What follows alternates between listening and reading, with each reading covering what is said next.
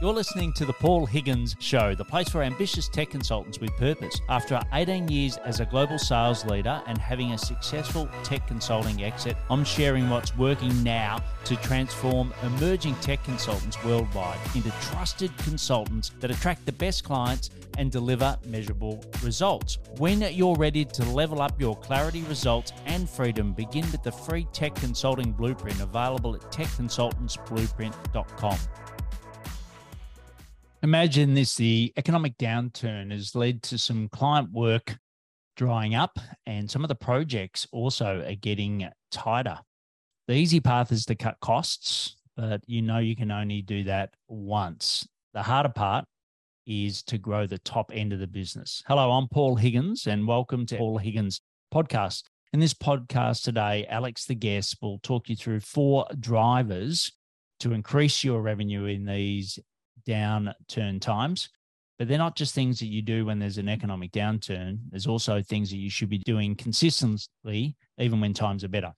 So, Alex Bariyev is the VP of consulting at Aquiva Labs, one of Salesforce's most experienced product development outsource partners. They assist in designing, developing, building, and maintaining strategic state of the art Salesforce applications for ISV partners. And they also do some direct Salesforce work for end clients as well. Alex is an expert navigator in PDO and also a Summit Salesforce consulting partner. I'll now hand you over to Alex Bariyev from Aquiva Labs.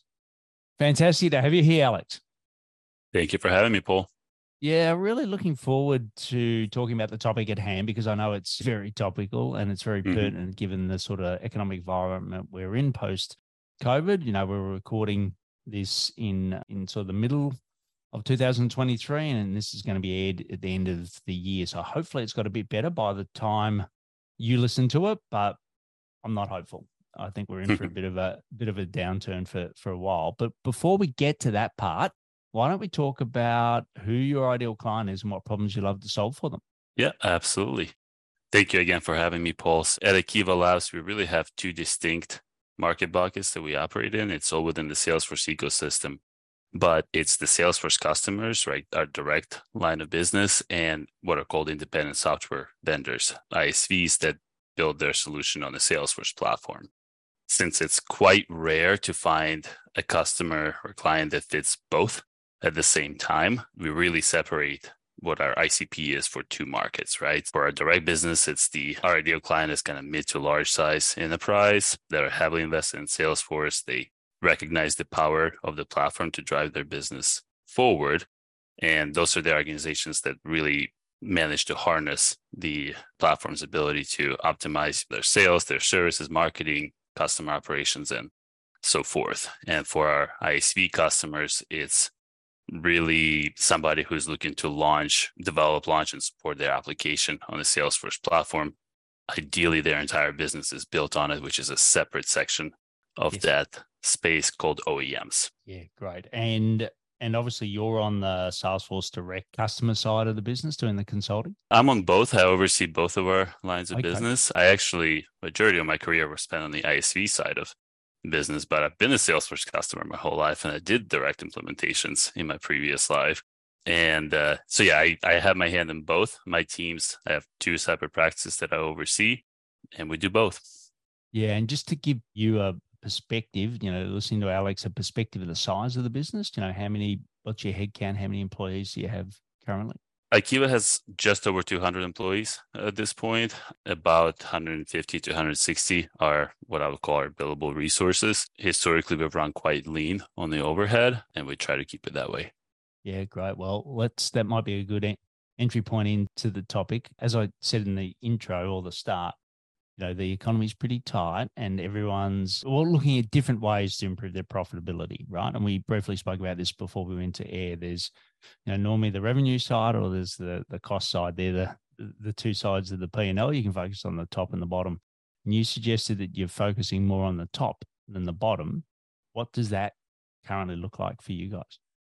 Yeah absolutely. And uh, you're spot on, right? For a lot of companies, a lot of our customers even had to kind of solve the problem of bottom and top of the P&L. And we were no different. We went back to kind of what made us the company we are today, and we started focusing more on our customers and kind of recognizing, you know, there's one thing that I always tell my teams we're partners, we're not vendors. I don't want to position us as a vendor. And really historically we've only had one route for our leads and that was coming from salesforce directly to us. You know it was a lot of partner-led growth.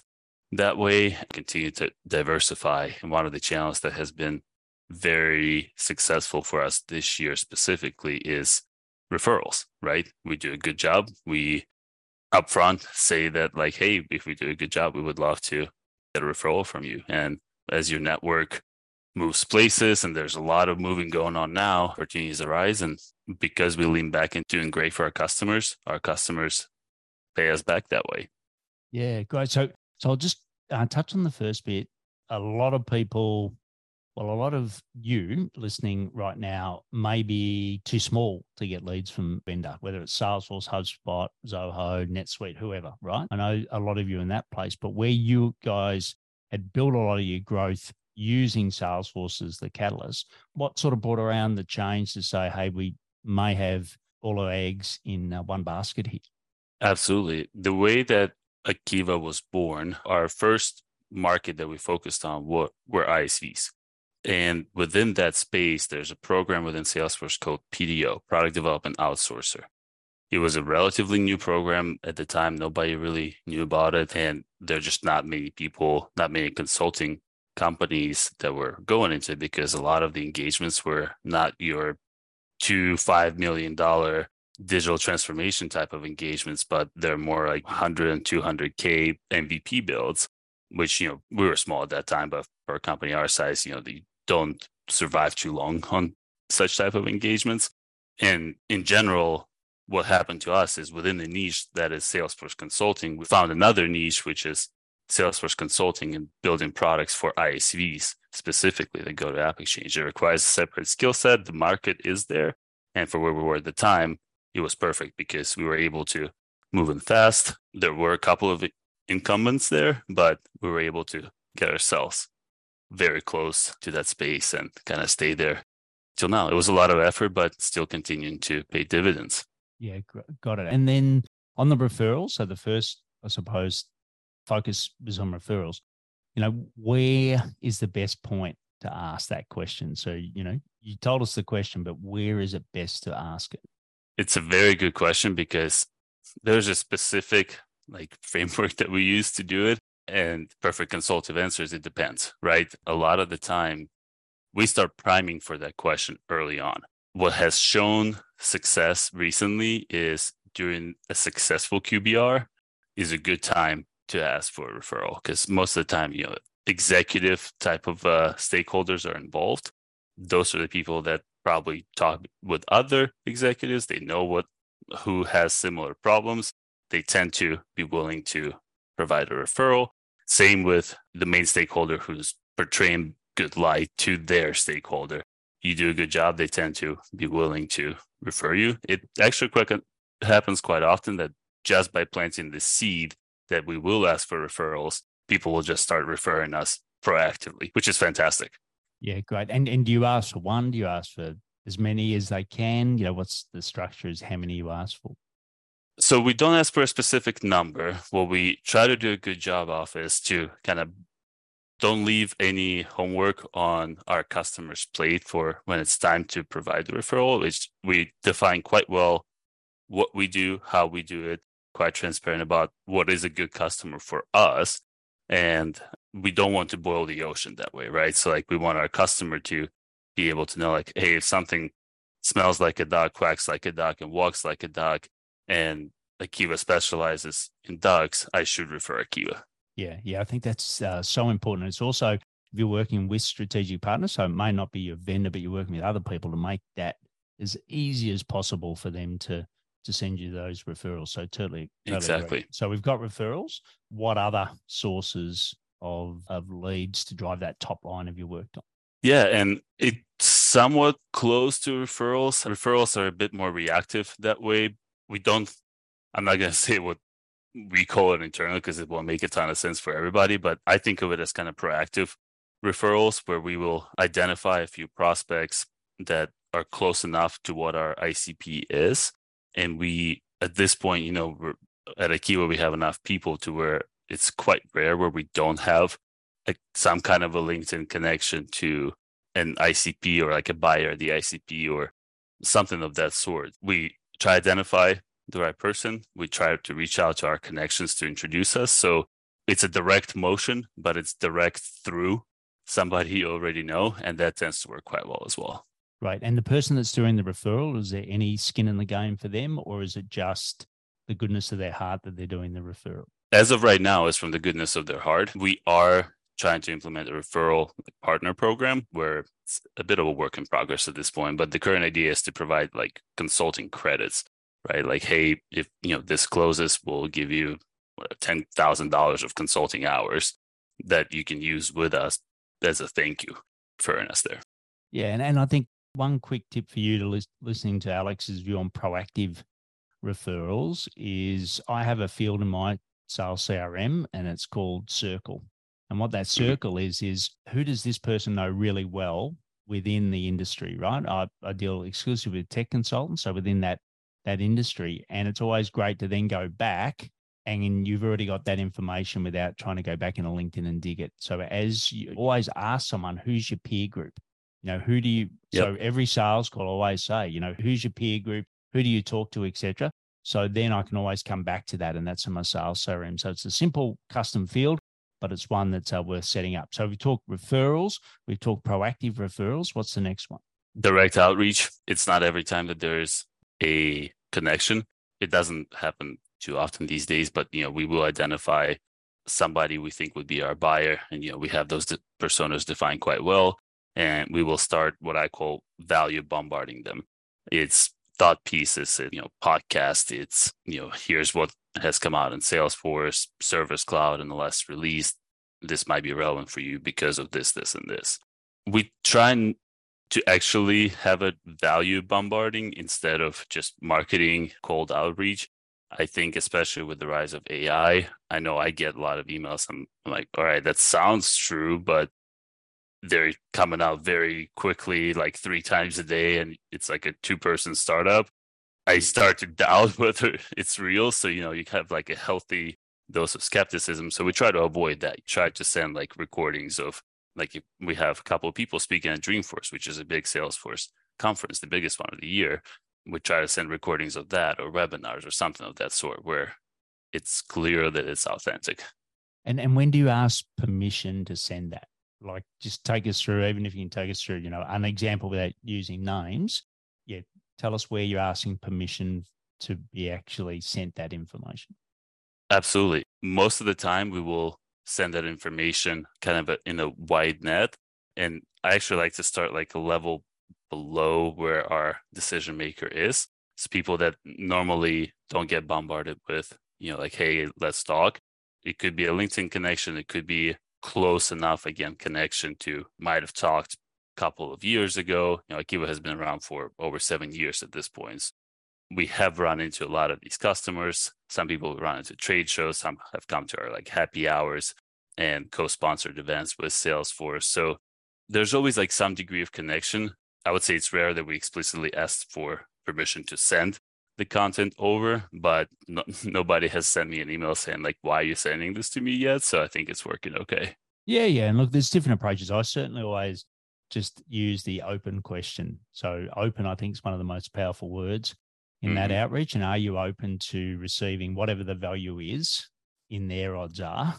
To, mm-hmm. to put that in. So that's great. And when you're doing this outreach, is it like you mentioned? Is it on LinkedIn? Is it on you know? Is it uh, email? Is it phone call? Is it SMS? Is it all of those depending on the situation? It's email most of the time. That can be a bit more automated and put in a cadence, and we use Salesforce for that. What used to be called Pardot. If it's like what I would call a hot prospect that doesn't know that they're a prospect yet, I like going through LinkedIn route. Chances are we're either connected or connected close enough, and then we can reach out, whether with in mail or just show our interest. The type of business that we're in, especially focusing on you know mid to large size enterprises, I mean, there's plenty of Salesforce customers, but it allows you to put the effort into uh, like talking to five prospects in the week rather than 700. Putting that personal touch works quite well. All right, great. So we've done referrals, proactive referrals, outreach. What's the next one? Just continue investing in the. So the other two, what we would call our lead routes, are focused on the, again, they're indirect routes, which are really what has gotten us to the point where we're at. It's leads from Salesforce. So mm. that's we just separate those into our ISV business and our direct business as well. Got you. So that's so it's going to Salesforce Tower, doing lunch and learns. It's making sure that you are building out your network. If you're working with an enterprise customer, they either have like an account executive or account director from Salesforce, and your success there will be their success there. Hopefully, at that point, asking like, "Hey, can you introduce me to your regional vice president?" And that's where a lot of that magic happens, where they can identify like, hey, in my patch, I also have company Y because you did such a nice job with company X. Please like talk to company Y. And those are fantastic leads for us. Yeah, brilliant. And talking to Alex Barry, uh, we started the conversation with there's two ways in a downturn to really grow your profitability. There's the top of the P&L and the bottom. So my view, and this was ingrained in me when I was at Coca-Cola, is you can only go to the bottom, which is the cost out once, right? And it's finite.